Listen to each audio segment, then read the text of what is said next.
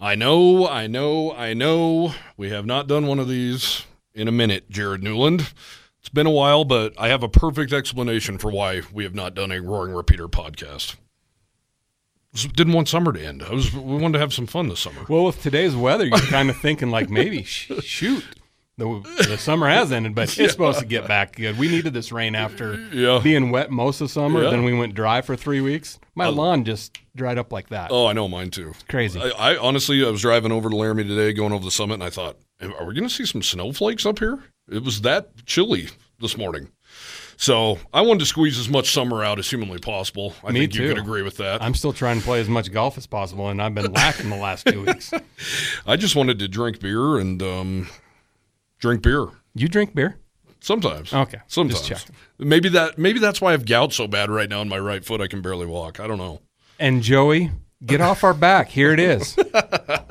Boy, we you know what? I don't know how many people listen to this thing really every week, but we have some that are hardcore. I've got a guy named Stu on Twitter who's like, "Haven't seen haven't seen anything. I was able to make a flight from Texas back home, smuggle in a bunch of beer, and uh, still haven't heard a podcast from you. So here it is, Stu. It Sorry. is funny. We do get these messages from folks. Hey, where's the podcast? Where, well, we can go on vacation too. You Yeah, guys. I didn't think it was that big of a deal. It is funny though. People say, "Well, I want to download it before I drive from point A to point B, Yeah. or hop on a flight, Yeah. and stuff like that." So it, that is really cool. And and starting, you know, we'll get back to normal next week because we'll have 13 straight weeks for sure of the Cowboy Kickoff Show. Yep, which you can find on the website. Yep, we can find on the website and kind of treat it as a podcast as well. So Yeah. um, when you guys are flying in for games or driving in for games, you guys can download that and listen to it, or listen to it live on KOWB when you get into town. And you forgot some crucial words there. Award winning. Oh, 7220sports.com kickoff yeah, show. that's right. Let's. Break our arms, patting our backs here. I'm glad we won that though. I uh, Me too. I don't know if I could have. Well, we would have been. We myself. both said we were moving out of the state if we didn't win it. so- Yeah, couldn't lose that one for a number of reasons. So let's go for number two. One main one. yeah, yeah. That'd be Let's called go- a, that'd be called a winning streak. Yeah, that is a winning streak. I will take it. Uh, today, uh, Cowboys wrapped up fall camp. Um, it's so weird, and I know a player like Frank Crum would probably punch me right in the nose right now for saying it, but we feel like we were in camp too in a lot of ways because it's just grind, man. And and and and to be honest with you out there, we haven't spent any time on Texas Tech yet. Uh, that's my whole weekend is to spend time. Well, I'll be watching some football too, but Texas Tech is on the docket now. Uh, this is the time during camp where I personally try and focus on uh, who the Cowboys have and what what's uh, what's coming out of the gate in that opener. So, uh, looking forward to getting into Texas Tech, but did a ton of stories. I think I looked it up yesterday, Jared. It was like.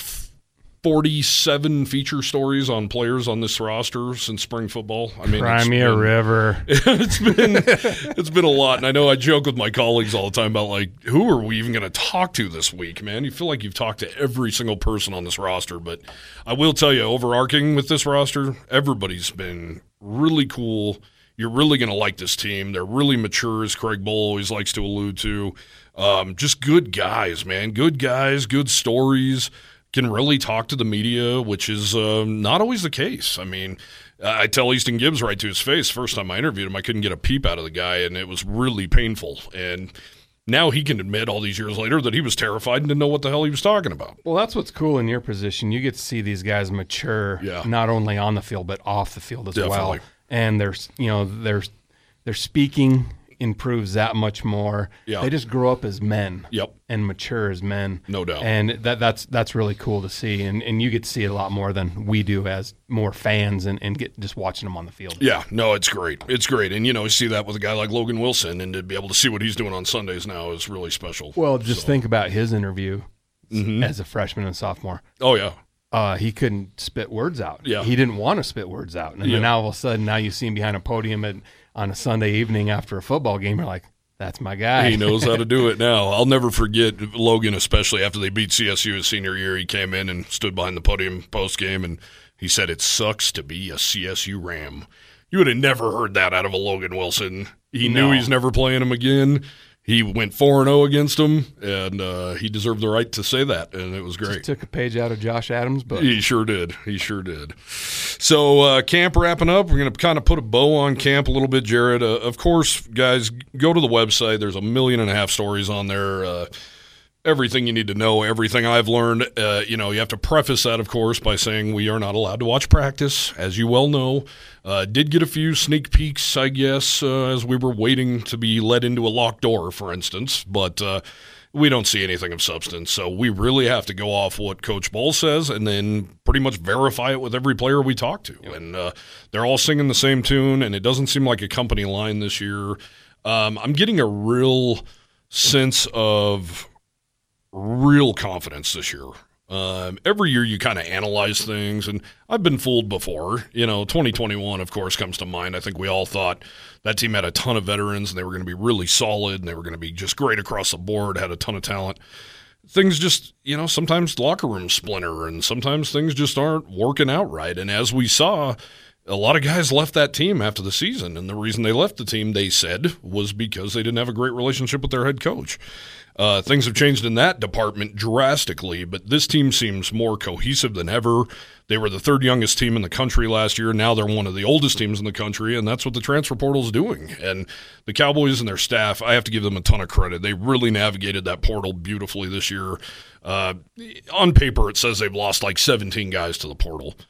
Three of those guys were impact guys, and Emmanuel Pregnon is definitely the biggest loss of all of those guys. So, and we might get a chance to see him play tomorrow. Yeah. USC hosts San Jose State. Yeah. So yeah. Uh, tune in and see if he's on the field or not. Oh, I saw he was the big guy on their poster they just put out on social media. So I would assume he's very talented. But he, he to me, in my opinion, he's going to prove to be the biggest loss for this team.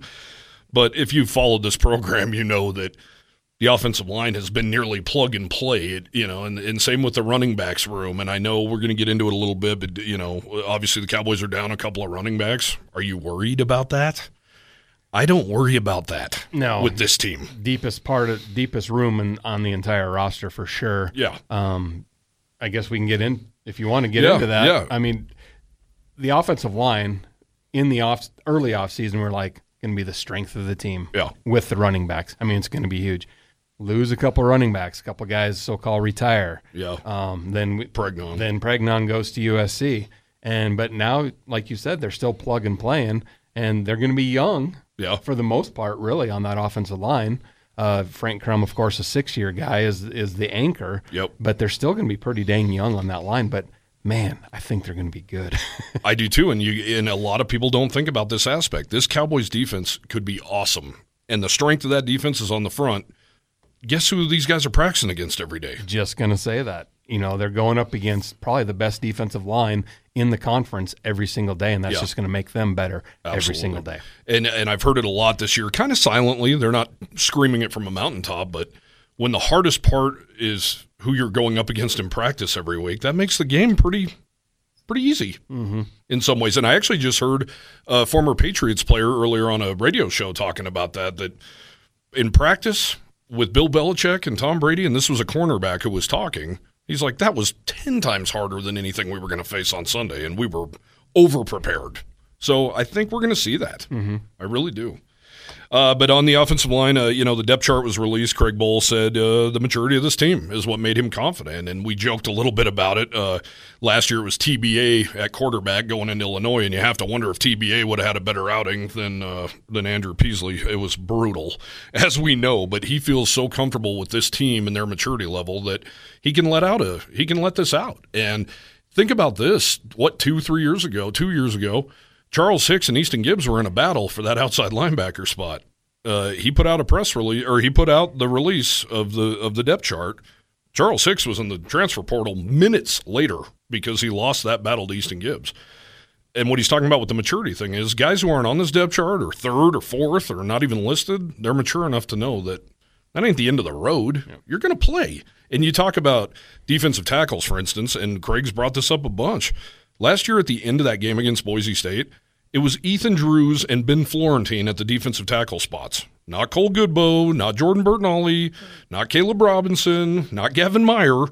And Ethan Drews is the one who forced that fumble, that George Holani fumble that Devon Harris should have taken to the house Yep. to win that game. So, you know, don't get discouraged if you're not on those initial depth chart uh, depth charts because you know One play away. one play away, and, and it is cliche as hell, but it's true as hell. So um, this year on the depth chart, uh, surprises, I guess. Like I said, I'm not really surprised when any running back. It's kind of reminds me of late '90s Broncos, you know, early 2000s plug and play in a lot of ways, and that's not taking anything away from Jamari Ferrell, but he's a junior college kid that played at Saddleback. He had a ton of injuries in, in high school that really set him back. Uh, he got kicked out of his first junior college, Independence Community College, for undisclosed reasons.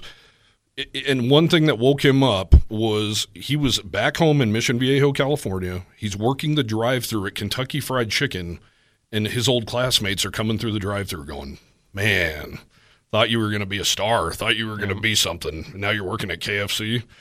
Woke him up. He went across the street to Saddleback, Saddleback Community College, and uh, the rest is history. And here he is, number one on the depth chart going into Texas Tech. And the, I enjoyed reading the article you did on that. And do you think though that he's in the starting lineup to maybe carry the carry the tote, you know, a few few times early on in that Texas Tech game, and then they bring in DQ for a change of speed, and Yeah. then Texas Tech has to adjust. Like, oh boy, what's going on here? Not to mention Sam Scott, who's Yep. third on the depth chart, is 6'2", More of a 230 pounds. yeah. yeah.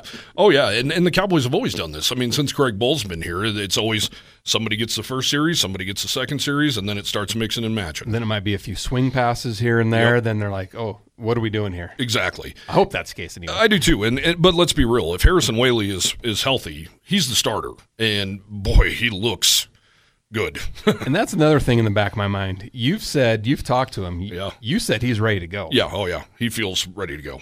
Is this a little poker face from Craig Bohl? Don't know. I, I Craig actually a couple weeks ago kind of cracked the door a little bit, and he said, "I don't think he's going to be ready for the opener." Yeah. I, I don't know if he'll be ready, but also, do you bring him in for Portland State the following week? well, definitely not if that's the case. But if I mean, obviously, Texas Tech. I mean, if you can play him, if Yeah. he's ready to go, you got to play him, right? Yeah, absolutely. And maybe he doesn't start. I think Jamari. I I think Jamari Ferrell has earned that right to start. Yeah, because I mean, Harrison's missed Yeah. the entire camp, per, Yeah. for, per se. But maybe if you could sneak out to see practice on Monday, who knows? Well, Ryan Thorburn did see that Sebastian Harsh was back in pads today, which is good news for the Cowboys. He didn't say anything about seeing uh, seeing Harrison Waylee, but uh, coach did admit that Sebastian is back at practice, which is great news for this team. Uh, we're really a- excited to see him. From what we know, it was a Mm-hmm. very minor setback. They just had to re- remove something that was left in there from surgery that Yes. had broke. Yeah, he had a wire that Yeah. I mean, he had a full horizontal break of his kneecap. I mean, just ugh, you can't even make that up. But uh, Jamari Ferrell, starting running back number one, love it. Uh, great guy, great attitude. Apparently, he's doing all the right things. The the decision makers think he is the number one running back. So Not that that is a surprise on the depth chart, just because it was injury situations there with McNeely and Waylee. yeah. Um, what other surprises on the depth chart came up to you? Um, none.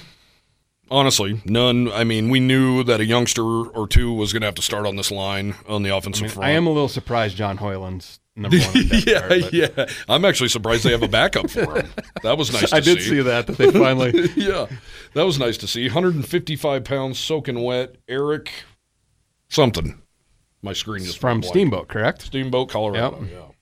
Well, he, he knows how to kick in uh, weather, that's for sure. So hopefully they don't need to use him this year, though. Yeah, Eric Sandvik. You could tell when I asked Bohl, I'm like, I asked him early on in camp, so if John Hoyland goes down, what are you going to do? And he said, a player to be named later.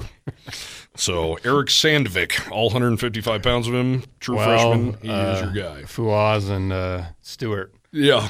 would have to step in and do something, I would think. Oh, brother. Anyway, Yeah, let's not get let's to let's that. not talk about that. Yeah, nothing really surprised me though, Jared. Honestly, they have a ton of depth at wide receiver, which is something they haven't had in a long time. And uh, Mike Grant, Coach Bohl, Tim Polasek, they all agree this is the the most depth they've ever had at that position. And I know you asked a question about why aren't the two transfers, or it was a surprise, a little bit of a surprise that the transfers weren't number one on the depth chart. But does that? I don't think that really matters. It's kind of like a D line situation, D ends for sure. Rotate. They rotate so much. Yeah. You're you're going to get the playing time, the nickel back, all Mm-hmm. that kind of stuff on defense. You're who cares who starts? Right. Running backs. Running back, yeah. You're gonna get the rotations. Yeah, offensive line's really the one where you're not rotating guys, and you want that to be Yeah, but you need seven deep there yes, to have a couple like somebody gets a stinger, somebody sprains an ankle, whatever it may be. yeah, You have to have a little bit there. But other than that, no, I guess And I'm not surprised by the those wide receivers not being on there. And, and the reason I say this is because I think Craig is showing.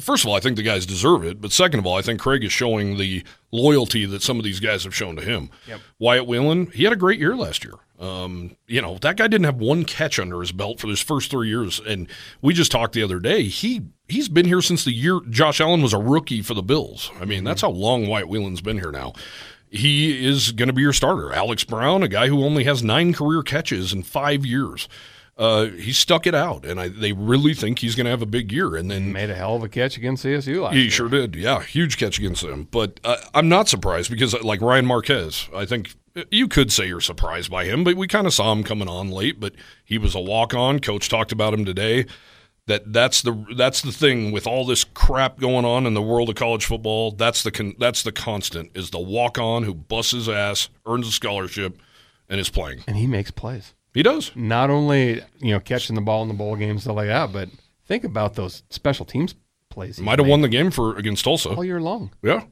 yeah, for real. So- So, he's that great story of the guy who just came from nothing and now he's on scholarship and coaches love it. So um, not surprised, not not surprised. Those and and you know Ayir Asante, of course, and Devin Boddie Jr. is who we're talking about with these wide receivers. They they weren't here for the spring. I mean, they're still.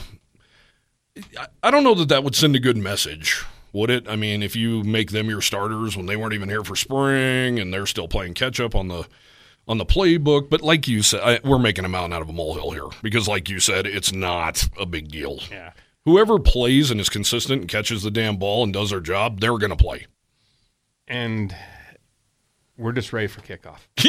I mean, tomorrow, I know there's only a handful of games, but it's college football. Oh, there's there- no great matchups, but it's college football. Yes. Three Mountain West games San Jose State at USC, as you mentioned, Hawaii at Vanderbilt, and San Diego State at Ohio. Go Bob Cats. And that probably is the best matchup of the day. I agree. Evenly matchup. I mean, and Ohio didn't have their badass starting quarterback against Wyoming and Tucson. He's back. and they call him the Maple Missile. Canadian dude. Yeah, something yeah. like that. So, and he, his older brother played for him as well. He's and in he's NFL in the camp. NFL. Yeah. Yep. So Yeah, he's a hell of a player. The Cowboys really dodged a bullet not playing, playing that kid. against him. He's really good. I actually talked to him after a press conference last year. He's a great kid. Excited for them. Of course, we have no love loss for San Diego State anyway. no, I'm. Here's a question I want to ask you, and, and I know a lot of fans are split on this. Are you a Mountain West fan, or are we seeing now more than ever that who gives a shit? I hope San Diego State gets curb stomped. I've never been a person who cares about the other teams No. in the league unless it comes down to if they can actually get into that BCS money or you know the former BCS now playoff money. Yeah. 'cause it helps the entire league. Sure. Other than that, I don't care if they win, No, and I think we're seeing now. What does it matter? and I would never ever root for CSU against anybody. No, unless it meant that they had to beat somebody in Wyoming were to win a title. sure. That's the only time I would root for them. Toughest question I've ever been asked in my life, Jared, is back in the day, of course. Who do you go for when BYU and CSU play? And my answer I can't give on the air because it's so politically incorrect that you would even cringe. Just don't watch the game. Yeah, Who cares? uh, yeah, misery. I had Craig Bohl ask me that. He said, "Would you rather we beat CSU or BYU?" And I said, "Don't ever ask me a question like that, Craig." Uh, Well, who it- you playing this week? I mean, now it's it's you gotta CSU. You want to root against CSU no matter what because you're not recruiting against BYU. Right. And I've said this time and time again. Wyoming recruits against CSU every single day of the year. Yeah. And it's not just about athletics. It's about for students, Yep. which brings revenue to the state of Wyoming, the university, and the city of Laramie. Yeah, n- no doubt. And BYU, of course. I mean, we want them to lose every game too. Yeah. Um, but that's for They're going to have other an eye opening eye opener this year in the Big Twelve. yes, they are. I can't wait. Um, yeah. So anyway, um, your two new starters basically on offense, left guard Wes King uh, will make his debut against Texas Tech. Uh, he had a real battle this season or this offseason with Luke Sandy, who will be the backup to Nofoafia Tulafono there at the center spot, and then right tackle the Vanilla Gorilla. Caden Barnett, uh, who played last year against Air Force. You probably didn't even notice what a great job he did last year against Air Force, but he played every snap for Frank Crum, who was dealing with an injury during that one. And uh, Cowboys didn't have much trouble running the ball that day against the Falcons, so uh, he's ready for that. Uh, he'll step in on that right tackle side as Craig or as uh, Frank Crum rolls over to uh, Andrew Peasley's blind side. So that's really it. Other than that, and, and Wyoming has ten returners back on defense really it's almost 11 because number 11 is, or the newbie is colby taylor who appeared in eight games last year and of course was a starting corner against fresno state and for like two seconds against ohio before the old helmet to helmet hit got the flag in the uh, gate. So um, yeah so i mean nothing really surprised me on the step chart. We kind of waited to see that battle between wes king and and luke sandy and then of course connor shay also at linebacker he's been coach said he's been really working at middle. We know who Wyoming's middle linebacker is, but Connor Shay can play both. Uh, heaven forbid anything happen to Easton Gibbs. Sounds like they're in good hands. Heaven forbid something happens to Shae Suiaunoa. They're in good hands. Cole DeMarzo also back the Michigan State transfer. So uh, not a lot of shock. You know, this year was it's it's always so different, Jared. This is my fifth year covering the Cowboys now, and every camp is so different. It's like there's a million position battles or there's none. And this is one of those years where there really wasn't many. But last year, we didn't even know half the guys' names. Yep. I mean, so it'll be kind of like basketball this year. I mean, just make sure you get a, uh, a program when you're there, though, because quite a few people have changed some numbers, yep. and then the new faces you're going to want to know anyway. So you're going to like, what's going on? Who's that again? yeah, and we do. We have a story on 7220 Sports about like all these number changes and stuff. But man, that seems like it was written 10 years ago, but it was probably only like a month and a half ago. Yeah, two, two three weeks ago. You know. it's been a minute. Uh, it all turns into a blur at this point. But uh, on the injury front, I've seen a lot of fans say, make this crazy comparison, Jared. They're like, oh, Harrison's, Harrison Waylee's only going to be out two games. We are, where have we heard this before? Jeff Linder said six to eight weeks with Graham Ike. It's like, guys, and, and then, oh my God, all these injuries. This has been the best offseason so far, knock on wood, for injuries. It really they've had one devastating season ender, and that's Dawaiian McNeely. And it's football, folks. Yeah. Injuries happen. And people go, Why are they hitting so hard? Why are they doing that? Why are they practicing on turf? Uh, well, they play on turf. Uh, my question was, why are you practicing on the North 40, which is where Dawaiian McNeely tore his knee on natural grass? Why are you practicing on that? Last year they played at BYU, natural grass. This year, not one game on natural grass. Why are you even playing? Why are you even practicing on it? So I asked Craig, and he said it's about 40 degrees cooler. Um, plus the nostalgia of it because all the old timers talk about practicing on the North 40. Yeah, they used to walk to the North 40. Yeah. Yeah, not anymore. not anymore. That was part of it. Yeah. Um, yeah, I had a guy reach out to me who owns a sod company. Yes. And he he was really upset. And I said, Well, do you even know where he, he got hurt? And he flat out said, Yeah, in the indoor facility. I said, No, no, that's not the case. No. So please do your homework before you say something. Yeah. And I asked Craig, I'm like, Why don't you guys go back to grass? And he just said, Our climate is not right for it. And I said, Craig, I grew up here.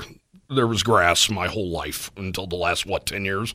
You want to know what the deal was? It probably costs a fortune. Well, the fertilizer, the, the upkeep, all that kind of stuff of it. And let's be honest, after October 15th, it looks nice on TV. Yeah. and in person. It's yeah. green. Yeah. It's not brown. Sure. Yeah, no doubt about it. I mean, there's reasons. There's reasons, yep. no doubt. But, or Dubois Prairie Gold. Yeah, yeah, yeah. No, there's plenty of reasons for it. Yep. But this guy, actually, I think the same person reached out to me and he sent me. I said, "Is it, he said there's all kinds of studies been done that grass is safer?" And Craig agreed, but they the upkeep and the maintenance and all that, I guess, is a you know, not good. I mean, you see the Bronco Stadium every year about November. It's horrible. It's it's rough. It really is. But I mean, I'm all for going back to natural grass and having a couple games where it doesn't look that great. But you got to think about all the dudes. I, I, did a story at Michigan State on the people who paint that, who have to upkeep it, and the maintenance on well, it. The it's water insane. and fertilizer. Yeah. yeah. I mean, there's like this year would have been fine. Yeah. With all the oh, moisture, it would look beautiful, wouldn't it? But there's years that it's it costs a lot of money. Yeah, no doubt. Uh, the other injuries, of course, Buck Coors just cannot catch a break, no pun intended. Breaks his hand, sixth surgery since he's been here since 2020. And I just interviewed him, of course, and did a big blowout on him on the website. And He's he's not a big dude, and he's like, you know what? I'm not going to stop playing fast. I looked at him and I said, "Did you ever think about maybe this isn't for me when you've had all these surgeries and all these injuries?" He looked at me like I took a dump on the floor. Like, uh, no, I, it never crossed my mind. So I guarantee it has not crossed his mind. And they say maybe around a month. If it's a month, uh, give me buck coors in three weeks. I see defensive guys plays with clubs on their hands all the time. Al Rich did it, didn't he, for a whole year? I want to say. Brian Lee, I want to say, had a club too for Oh a yeah, while. and then just think about. I know Kurt Whitehead had one because he like tore his ligament in his fingers. Dawaiian McNeely had Yeah. one last year. So it happens all the time, and Yeah, you know what? We'll probably see him in a month. I bet we will. Yeah. I would bet we will. Uh, Will Pelissier, uh, wide receiver out of Bighorn. He's the other injury. Broken fingers is what we were hearing. Um, he- if I told you that was Wyoming's injury report at the end of fall camp, wouldn't you be like, "Wow, awesome, great news"? Yeah, it's it's really not bad for anybody who's about to jump off a bridge. It's not bad at all. I've seen a hell of a lot worse. We've seen we've seen devastating knee injuries left and right, and Craig beats the drum all the time about how they don't suffer concussions in, in practice anymore, and they don't do two a days anymore. And now he's taking his foot off the gas for this week against Texas Tech, so that everybody's fresh and ready to roll. So um, I think it's been an, a great camp. Uh, all in all, I, I certainly didn't walk out of this camp with any concerns. I really, you want Dawaiian McNeely that one hurts. That one sucks. Uh, you really saw some burst out of him last year, especially on that huge touchdown run against Hawaii, where you're like, "Damn!" I mean, think about how many we talked about it every long week. just got going. I watched Yeah. the replay of that the other day. I'm like, wow. Yeah, he's got a hell of a burst, so it sucks to see that. That one hurts. Uh, but Waylee's going to be back. Coors is going to be back, and Will Pelissier is going to be back. So I just don't. Uh, I don't see any concern there, to put it to put it mildly. But uh, you know, things I learned. Once again, we knew a lot, so it wasn't like we learned a ton. Uh, this defensive line is going to be filthy. we were talking before I go on the air, and I brought it up to somebody last week, and I said, "You're probably going to think I'm crazy, but I want to compare this defensive line to the '88 defensive line." And I'd that was stacked. I'd love to hear fans. Let us know on social media Yeah. what you think about it because I don't think it's that far off. I really think the potential is there. I mean, like you said, that unit had a ton of sacks. And Pat Rabold, Craig Schlichting, Doug Yeah. Rigby, David Dean. Don't come at me now for saying this, but I think these guys are as talented. Yeah. And then Mitch with Donahue was a young freshman at that time. I mean, Who'd they have too? Thomas Williams. They had. no, that was that was a year later. Oh, you're like okay. Yeah. Uh, Robert Midget. He was a linebacker. Yeah, line, I mean Yeah. they just were. Yeah. And Shenbeck was a linebacker. Shinbeck, they had dudes. But I mean, that defensive line and it all started with that BYU game when David Dean had five sacks. Well, and what I'm getting at, like, could you almost compare the defense as a whole? Easton Gibbs is really talented. Shae Suiaunoa had 73 tackles last year and missed 22. Yeah. I mean, you're talking 90s, in the 90s in tackles from your weak side linebacker. And and these safeties, they're really comfortable with Isaac White and Wyett Ekeler um, behind them. A lot of dudes who've never played before. Uh, but Wrook Brown, they're very confident in him. You saw his coming out party in his first start last year against New Mexico with 10 tackles. Also had a pick six at Hawaii that got called back on the worst roughing the passer call I've ever seen in my life. Um, but really, what's been the weak link? It's been the corner spot now the, everybody and their mother is talking about Colby Taylor. He just made a freak list uh, from a national college beat writer. He's listed, I believe we talked, I talked to Thorburn about it today, 22nd or something on this list of 90 of the biggest freak athletes in college football. Uh, six four corner who can run and do it all. Um, I had a source, uh, unnamed, who definitely didn't want to be on the record saying this, who's very in touch with this program. And I said, What are your thoughts on him? And he goes, Wouldn't be surprised to see him in the transfer portal at the end of the year. and honestly, guys, I know that's cringeworthy, but it's, a good thing. It's a compliment. Yeah, and it's Isn't a that good thing gross? if it happens. Yeah. If he's that good this year, Yeah, that but means is it- the defense was that much better. Yeah, but isn't that gross? It, it, It's gross to hear that. And my first thought is, are you going to do everything in your power to keep the kid? I can't believe you actually said it. because Yeah. You hate all those responses on social media. But oh well. Exactly. Yeah, yeah. Go ahead and tweet at him, not me. yeah, but it was good, man. It, it- that's how good this kid could be. And then Tyrecus Davis, we saw his pick six in the spring game. He's a really good player out at Navarro Junior College. And then talked to Ja'Cory Hawkins today. He's He said he feels so much more comfortable in this defense after you know year two in it. Um, really impactful player, and they got some young guys too on the back end. They moved Keany Parks, uh, the number two recruit in the state of Wisconsin, true freshman running back. That's how comfortable they are in their running back room. Oh, by the way, they moved the number two overall recruit per Rivals.com to DB, and they think he can have an impact mm-hmm. immediately as a true freshman and on special teams. Coach brought it up again today, so. Um, we knew though that back to this D line, we knew they were going to be salty as hell, but apparently they have just been lights out in practice and tunnel vision just coming at you in waves. And like we mentioned, that's going to help this young offensive line tremendously. Yep. And talking to Caden Barnett about it, he was like, Yeah, you think it's fun every day to face Devon Harris and face Braden Siders or and all these cats? I mean, no, uh, but it's going to make us better. So, um, the other thing I learned and touched on it, wide receiver depth. I mean, the guys we mentioned earlier, the old heads that have been here, like Alex Brown and Wyatt, Wyatt Wieland, I thought took a huge step last year. I, I can't wait to see what the confidence from that touchdown catch against CSU, plus those few catches in the bowl game, could do for an Alex Brown, who looks every bit the part. The guy's huge, and he's the fastest player on this team.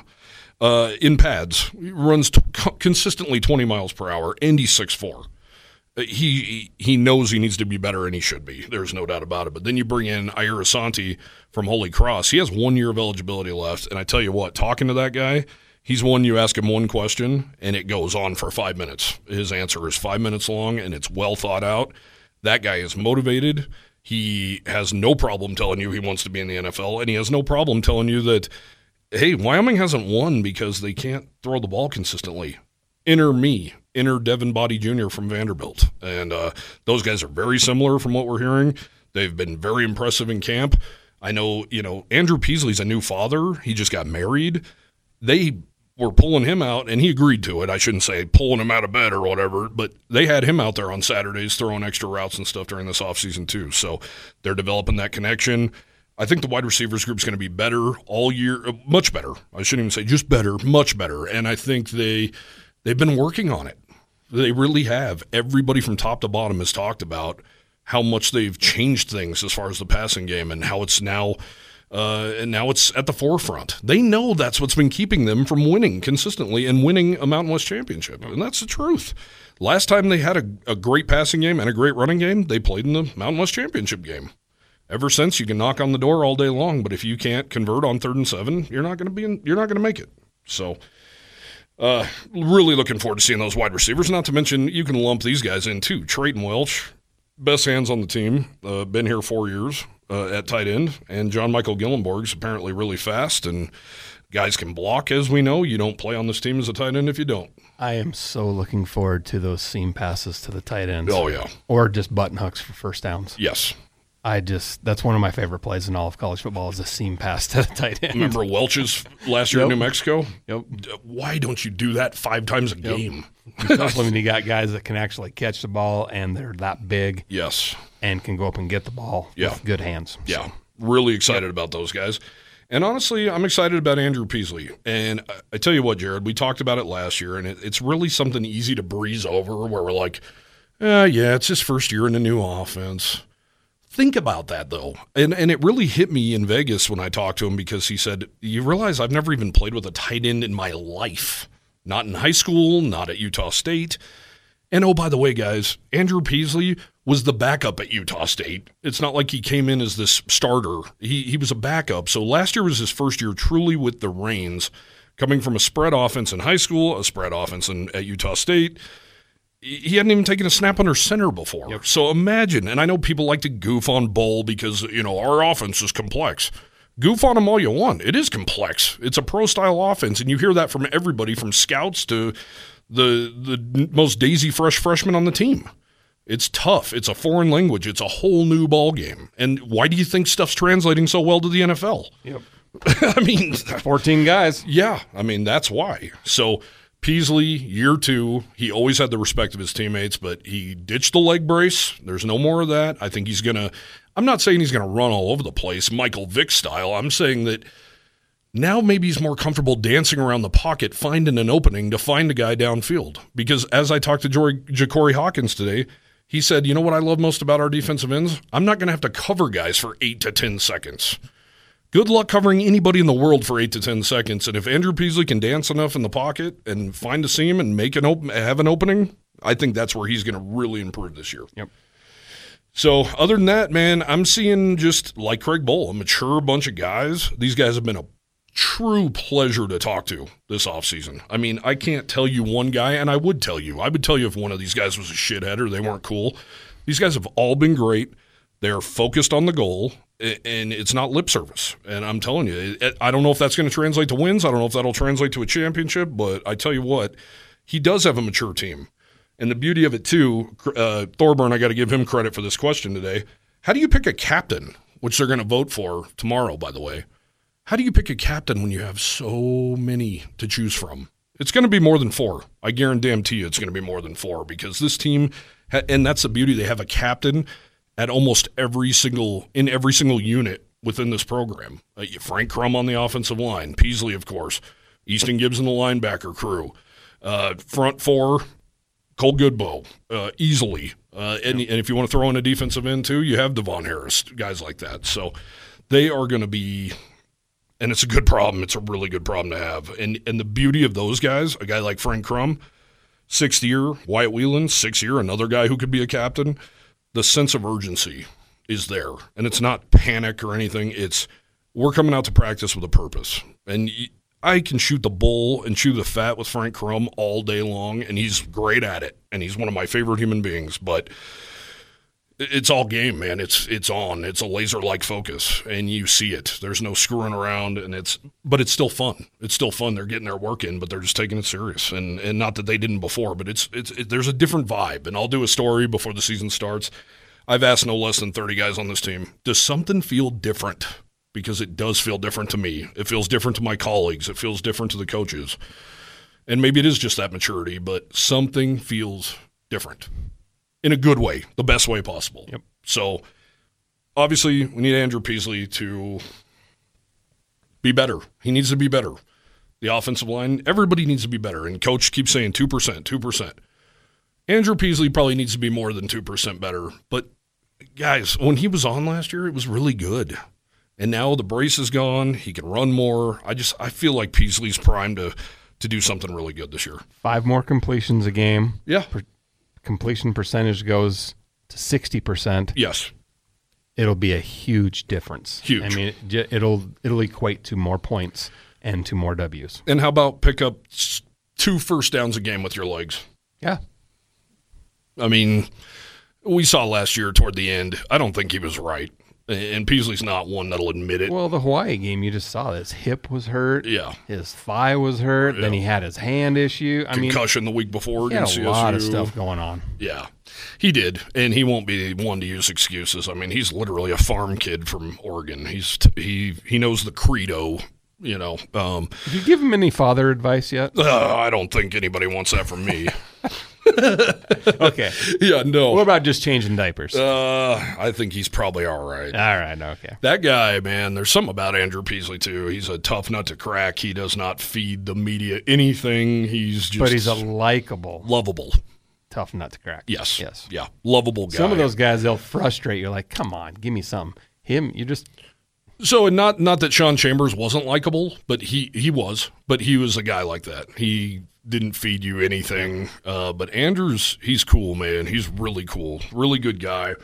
It does suck to see how many people rip on him and stuff, but he also knows he's the quarterback. He's going to get pat on the back or a kick in the ass, and that's all there is to it. And that comes with that position, and nobody knows that better than him. So uh, excited for Peasley to see what he can do. Um, you know, we'll talk more about Texas Tech, obviously, on the kickoff show next week. But uh, you know, I've said it before on here, Jared. I don't, I don't know a ton about Texas Tech yet. I know enough. I'm, I'm I would not fall out of my chair if the Wyoming Cowboys find a way to win this game in Laramie, Wyoming. I'm actually Saturday. really surprised that they're a 14 point underdog this early Yeah. without really diving into both teams. And that's and Vegas knows stuff; they always do.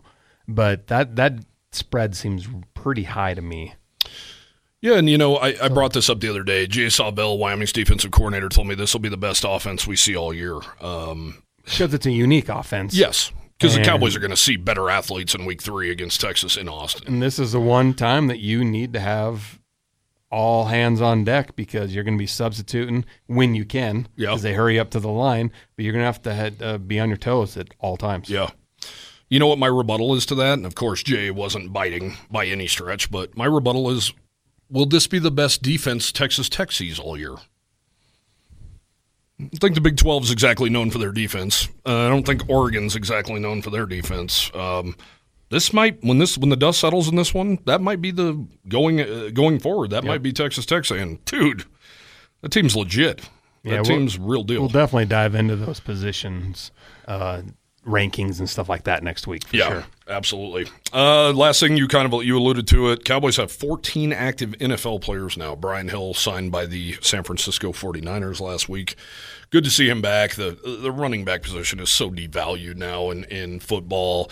Would love to see Brian stick with this, and what a better offense to be in. I mean, San Francisco, he'd already been there. He already knows Kyle Shanahan. He already knows the system. So uh, happy for him. Really want to see him do well. And uh, no cuts yet that I've seen of any Wyoming players. Jacob Hollister, another guy who was signed by the Raiders. He's uh, back in Las Vegas as a tight end there. So And when you see that they don't play one week, doesn't mean they're not going to get a lot of playing time this weekend. right, because they they move the the preseason in the NFL has changed. yeah, oh yeah, And tremendously. Sometimes you don't see anybody play, but um, so you know, hopefully that all fourteen of them make an active roster. If not, they're on the practice squad. Yeah. So- Yeah, and the other movement, I guess, Savion Valladay going from the Houston Texans to the Pittsburgh Steelers. So uh, excited for X too. Yep. And by the way, don't tweet at me telling me Savion Valladay is not a Wyoming Cowboy. Don't tweet at me saying that Azizi Hearn's not, or that C.J. Coldon's not.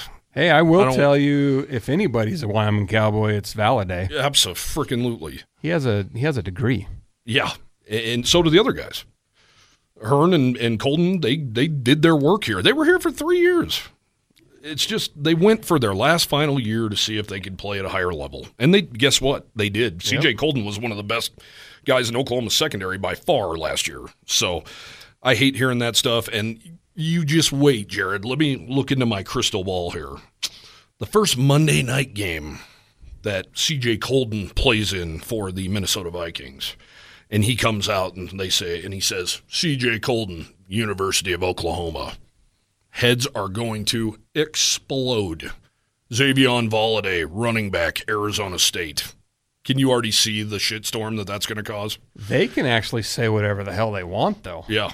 So you never know. They might say, uh, oh, University of Oklahoma, go Pokes, Right. just to you Both. might you don't know. And you know what? Who cares? I know. Who cares? There for a while, that was the coolest thing ever to see those guys say University of Wyoming. Yeah. But now there's so many guys in there, you you expect it. Sure.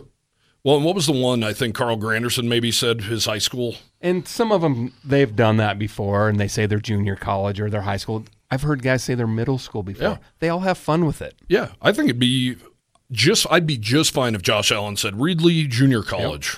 I'd be perfectly fine with that, man. That's Give them built some him. love too. Absolutely. Abs- yeah.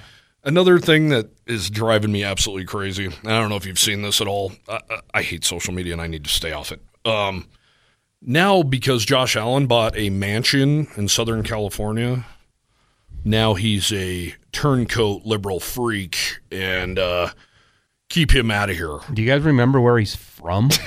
It's so frustrating, man.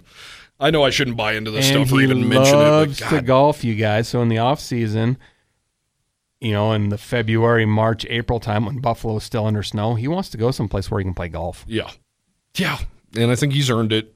and he can afford it. Who cares? it's so frustrating. Jeez. I got one of those comments the other day about we don't care about Josh. He's not a Wyoming guy anymore. He's a he's a Cali- California guy, and I'm like, uh. where where is he from?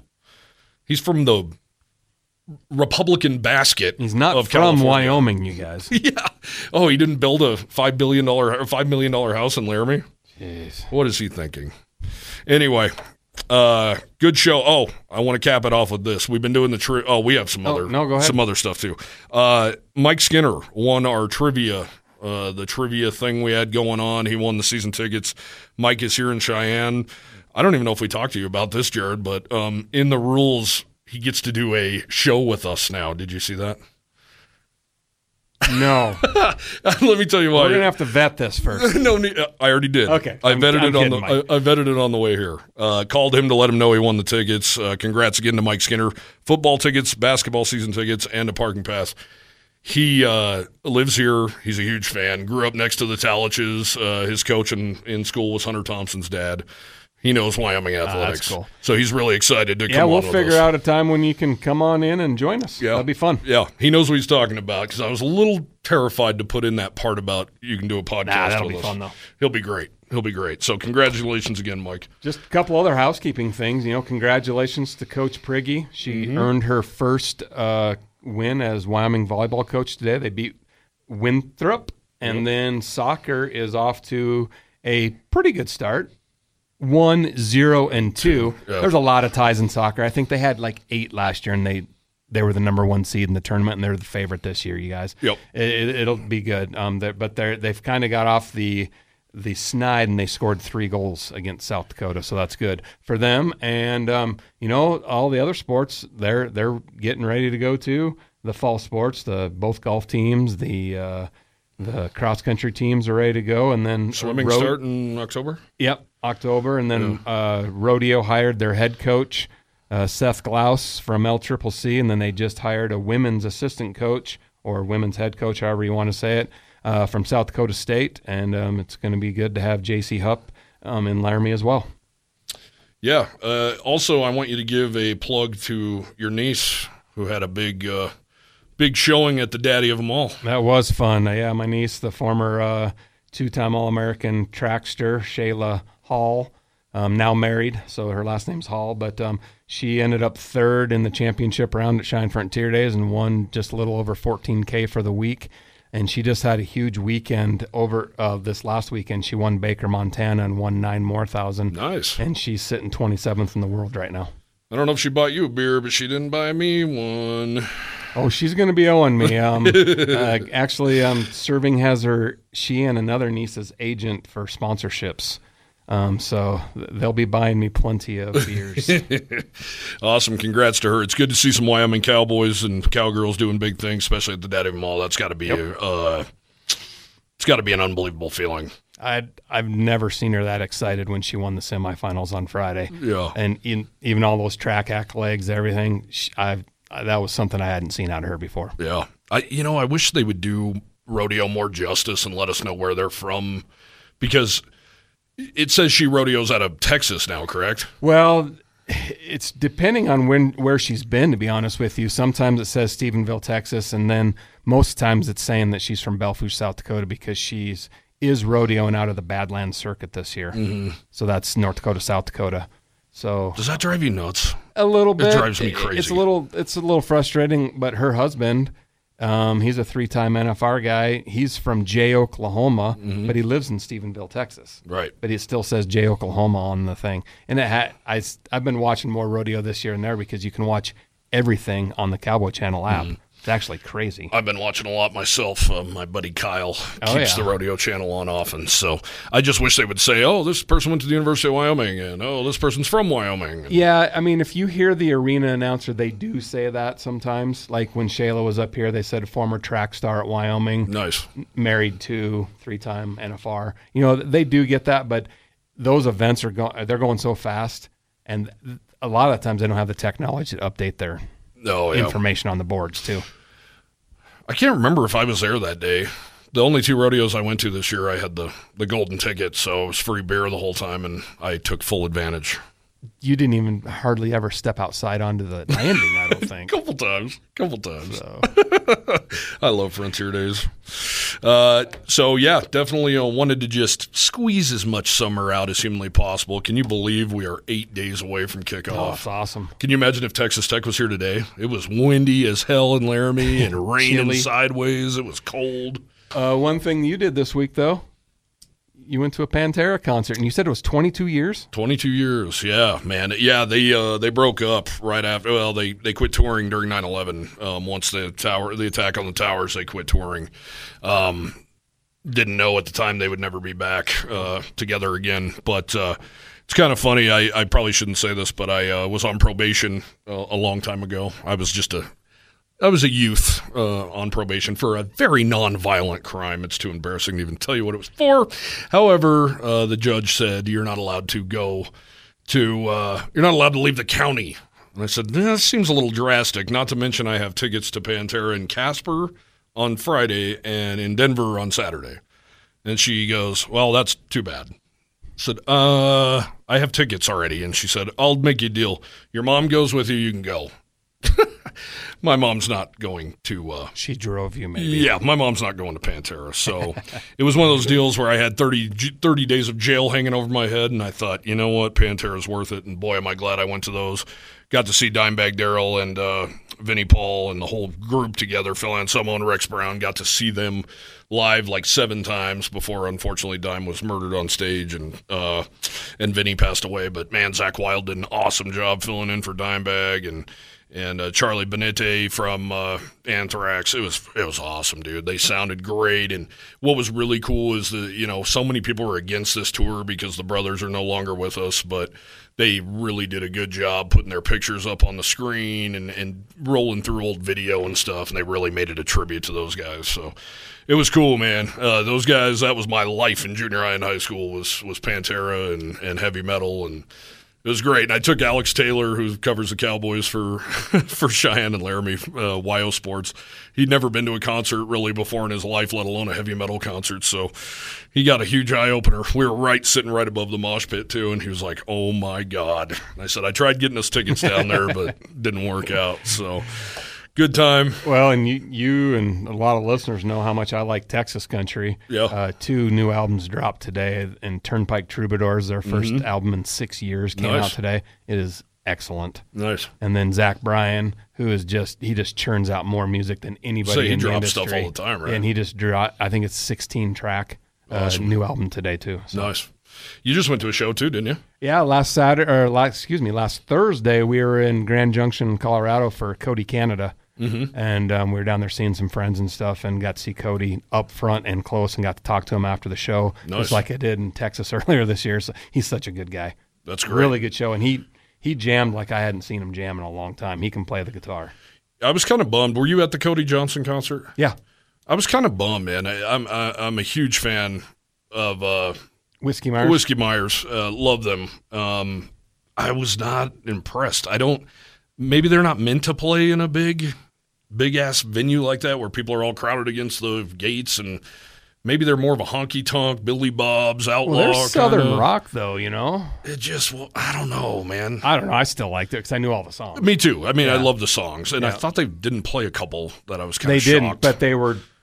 When you're an opener, yeah, you, don't have, your that time constraint. Yeah. you know. Uh, but yeah, if you don't hold that against, if you have a chance to go see them, and especially in a small venue, Yeah, do it. Oh, they I love them. I listen to them every day, but it just didn't hit like I thought it was going to. I, and they didn't talk. I know they have the time constraints, but they didn't talk or say, you know, oh, so good to be here or anything. They just one after another after another and played a couple slow ones in a row that I'd never heard of.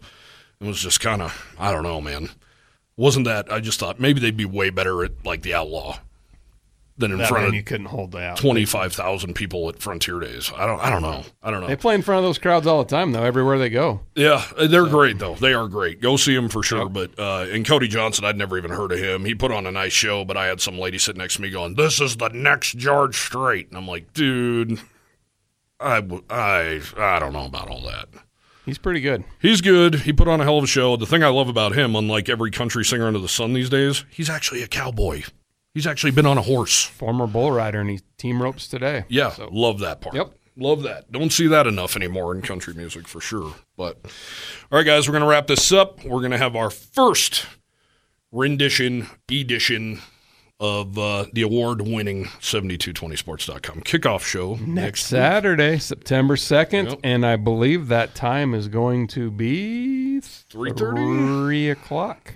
Three, yeah. The game's at 5.30. Yeah. Kickoff's at 5.30, right? So two and a half hours before kickoff, Yep. three o'clock. Yep. Can't wait. Looking forward to that. Uh, hopefully, get some guests this year. Definitely get Mike Skinner on, our winner, our quiz winner. If you uh, didn't cheat on that last quiz, uh, you're a you're a liar. Um, that thing was brutal. It was hard to even come up with questions about soccer and tennis and rodeo, and I tried to really run the gamut on that one. So, uh, but really appreciate you guys taking part in that. Hope you had fun with it. Maybe it's something we can pull off uh, during the summers during our slow time, and hell of a giveaway. It is. Hell of a giveaway. Yep. Really good. So Michael Skinner couldn't be more thankful too. He was really cool to talk to on the phone. Really good to really good to talk to him. Those definitely went to the right guy. So excited for that. Excited for the season. Uh, stay tuned to 7220 Sports. Go check it out, man. There's a million and a half stories on here. If you have any questions about Wyoming football, I guarantee it's answered in any one of these. I mean, it has been balls to the wall and read the story, not just the headlines. Please, I'm begging you. Begging you. But thanks for joining us. We'll see you next week. Texas Tech is on the clock. College football's here, folks.